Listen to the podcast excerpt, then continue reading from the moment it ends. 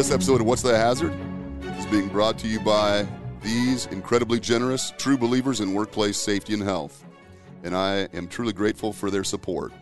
Custom Concrete Specialists, CCS Group, and Cheyenne Wolford. My buddy Jim Cover down at the Nebraska Department of Labor On Site Consultation Group, Jim and all of his consultants. John Fallowich and Fallowich Construction Services. And our latest sponsor, Building Omaha.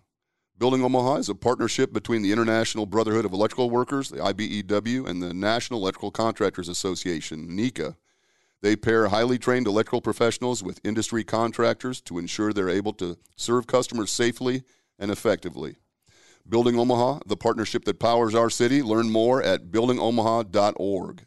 Thank you all. We appreciate your support. All right, now let's get into this episode. Uh, this is Doug Fletcher, and you are listening to What's the Hazard? It is Friday, December 10th, um, here in Omaha, Nebraska. Cold. We're supposed to get snow, the first snow of the year.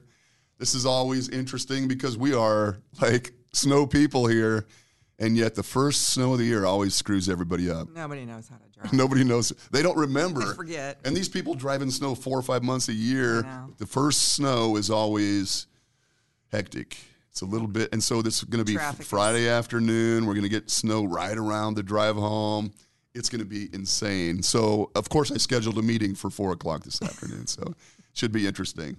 Well, I hope everybody had a good week. Welcome. Um, thanks for listening and for viewing. We are actually uh, doing video at this point, so audio and video, Beth. So this is very exciting for you, I'm sure. I see that you actually, you know, I mean, most of my guests don't prepare for the video portion of the show. So I, I didn't really prepare. yes, you did. You Your hair and makeup people weren't here. yeah, exactly. Yeah, well, based on the budget of what's the hazard, uh, hair and makeup is going to be each of us in the bathroom for a few minutes beforehand.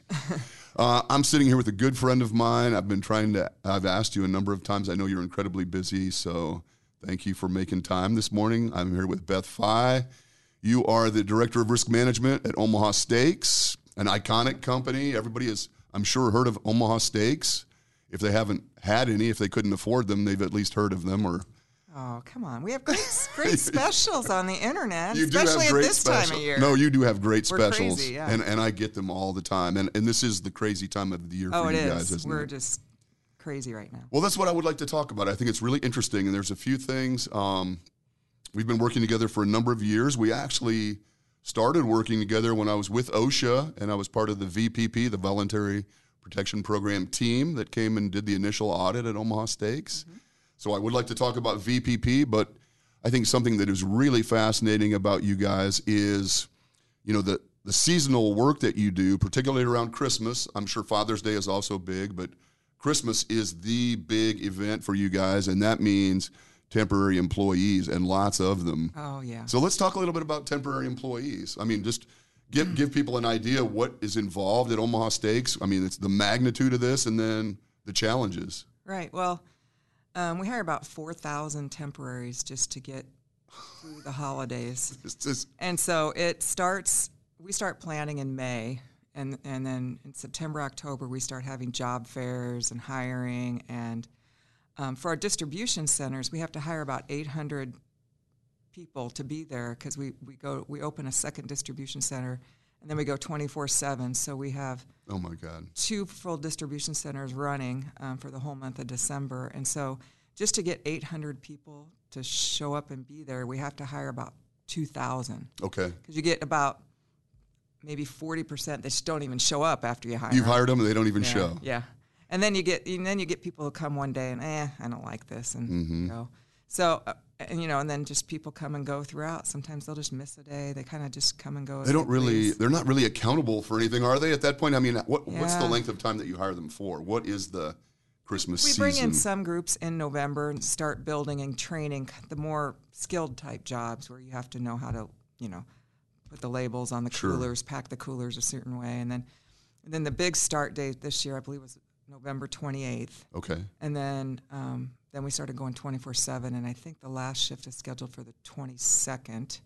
Um, 24/7, and then and it's, there's been a couple times though we've gone into the next week or even into January, just depending on sales volume. okay, So it's just quite a challenge. And being in safety, what we've had to do is um, we try to minimize our risk. As of course.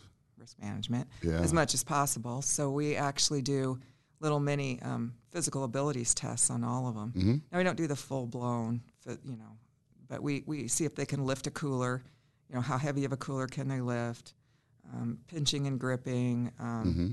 You know, can they? We have some racks that are, are pretty tall, and they're on. St- you have to get stairs to get to it. So, you know, although you can't, you know, discriminate against shorter people, they have to be able to reach the top of that rack from the top step, or because they can't climb the rack, that's a safety hazard. Mhm, so we do right, a right. reach test.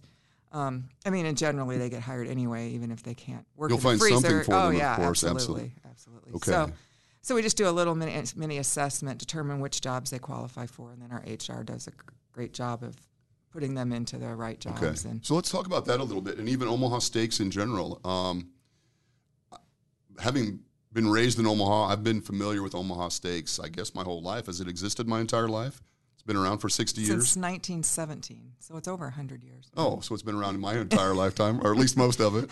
But I mean, so you have what we will call production facilities where they are actually processing the meat, cutting the meat, Right. those types of packaging the meat, and then you have distribution centers where this packaged material, the, the, you know, the meat products are now being boxed up or coolered and shipped out with dry ice and all, you know, Yeah. those types of things. So it's a so that, and then there's a, a smaller location just outside of Omaha, the Schneider facility. So there are five locations, Yeah. So we have three plants. three plants. and two two distribution centers. One distribution center only operates basically usually November, December, and the rest of the time we use it for storage and other things. And then, um, you know, but when COVID hit, I mean, we got crazy busy because that's what we do: mail order, you know, Mm-hmm. internet, you know, orders, deliveries. right. So we we actually just went right back into Christmas mo- mode almost instantaneously, and I think it was ten a good ten week, almost two and a half months where we were twenty four seven again at both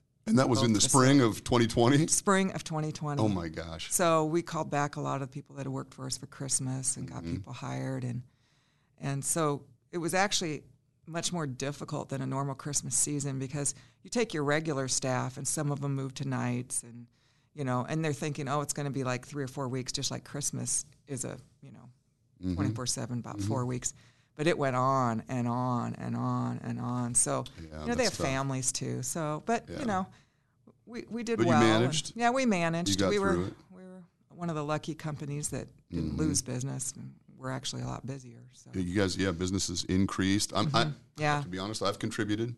you know, I love, I love this stuff, man. I, I, you know, Yeah. I don't order online. I go over to that little retail store over there, yeah, and then I pretend that I'm an employee. You know. yeah, And, um, yeah. but- some of those uh, packages on the internet. My, I mean, my mom will call me up sometimes and go, "Hey, is this a good deal?" And I'll look at it and I go, "Yeah, that's better than employee pricing." Yeah. you know. Mm-hmm. So Well, so let's get back to this challenge of these temporary employees. If you have to hire thousands in order just to fill the 800 spots that you need Mm-hmm. to run 24 7 in the distribution centers, we used how do you find that many people? well, we we hire as many as we generally can, but we use six temp agencies too. okay. So then you have temp agency agreements gosh. and training of all of those people as well. And this year we did something a little different than what we did last year. Um, we we rented three trailers outside of our distribution centers. So each of our two dis- distribution centers has three trailers, and they go in the first one, and HR just kind of checks them in quick, and they clock them in. They go to the next tra- trailer, and if they they don't have a vaccine card, they get COVID tested. So the second Right trailer, immediately in the se- yeah, wow. out in the trailer, and then um, and then once they get their test results, which takes about 15 minutes, um, and, we, and we time it so we stagger people, so we don't have a 100 people in a small trailer. Um, once they get their tra- test res- or their test results, then they take a copy over to the training trailer, and then the trainer verifies that they tested negative or had a vaccine card, and then we do our safety training in the trailer. And then in trailer number three. in trailer number three, Right. and then they go in the building and start working immediately. So really? yeah, what we saw last year was we did a little different. We had a had a space kind of rented, and we went and did all this, and then they it was taking longer to get COVID test results. It would take it was just a different type of test, and um, so then after a couple days, these people the the show rate was horrendous. Yeah, yeah. And we thought, well, let's just have them start the same Don't day let them they go show home. up. They don't get to go home. go to work right, now.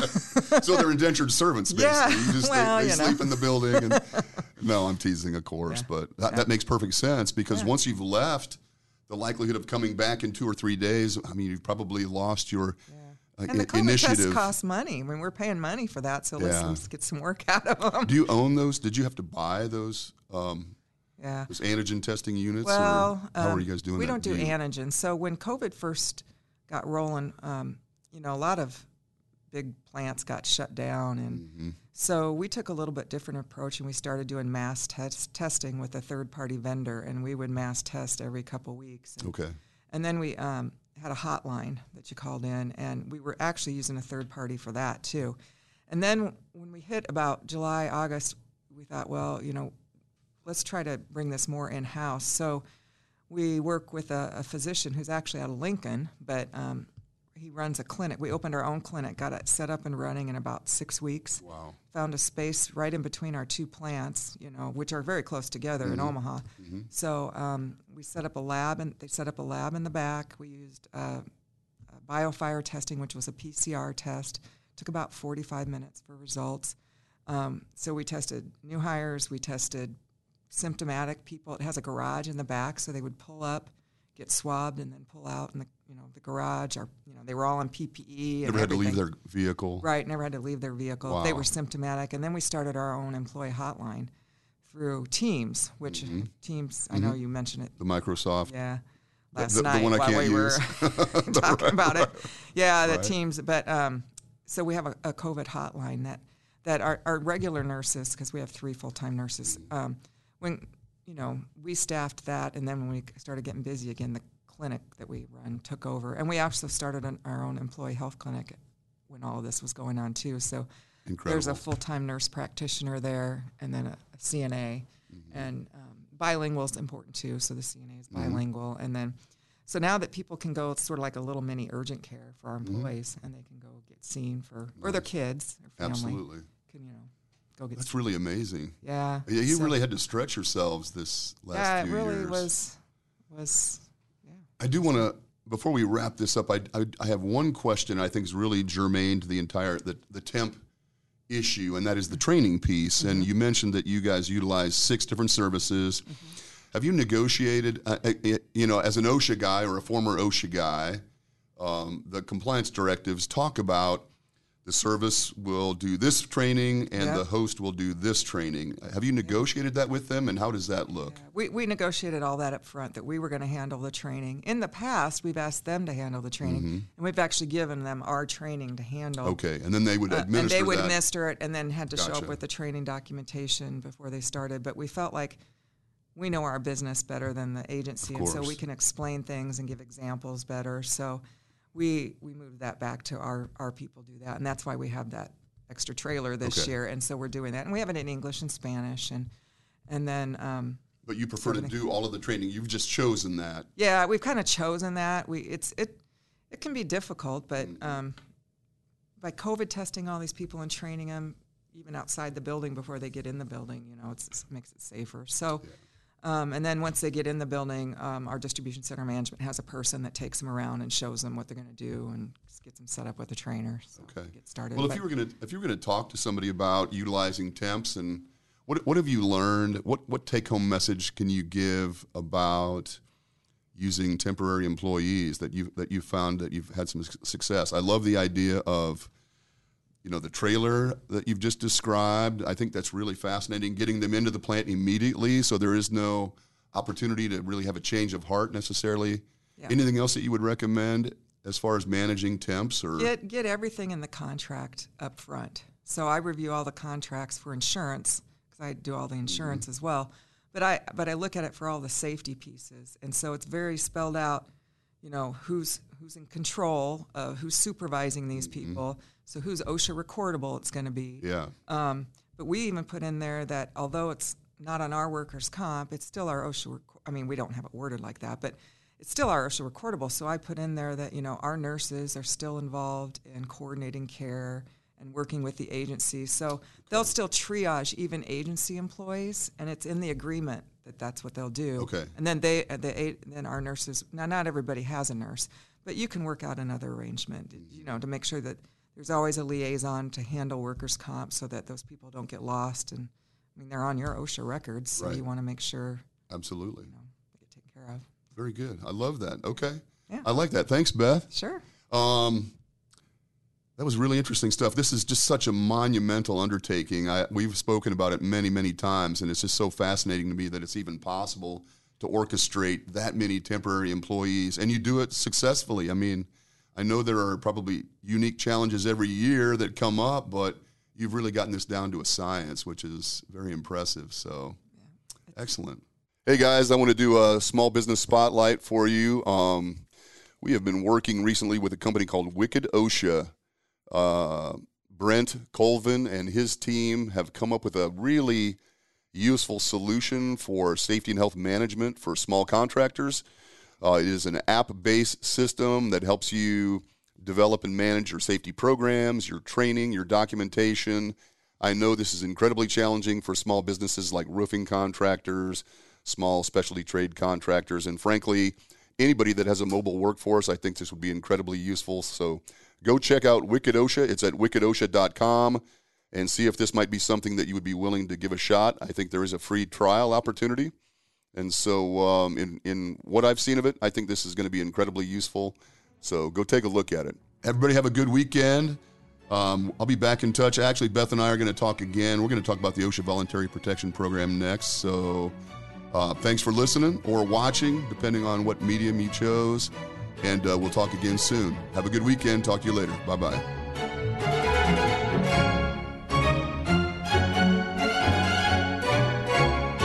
A Huda Media Production.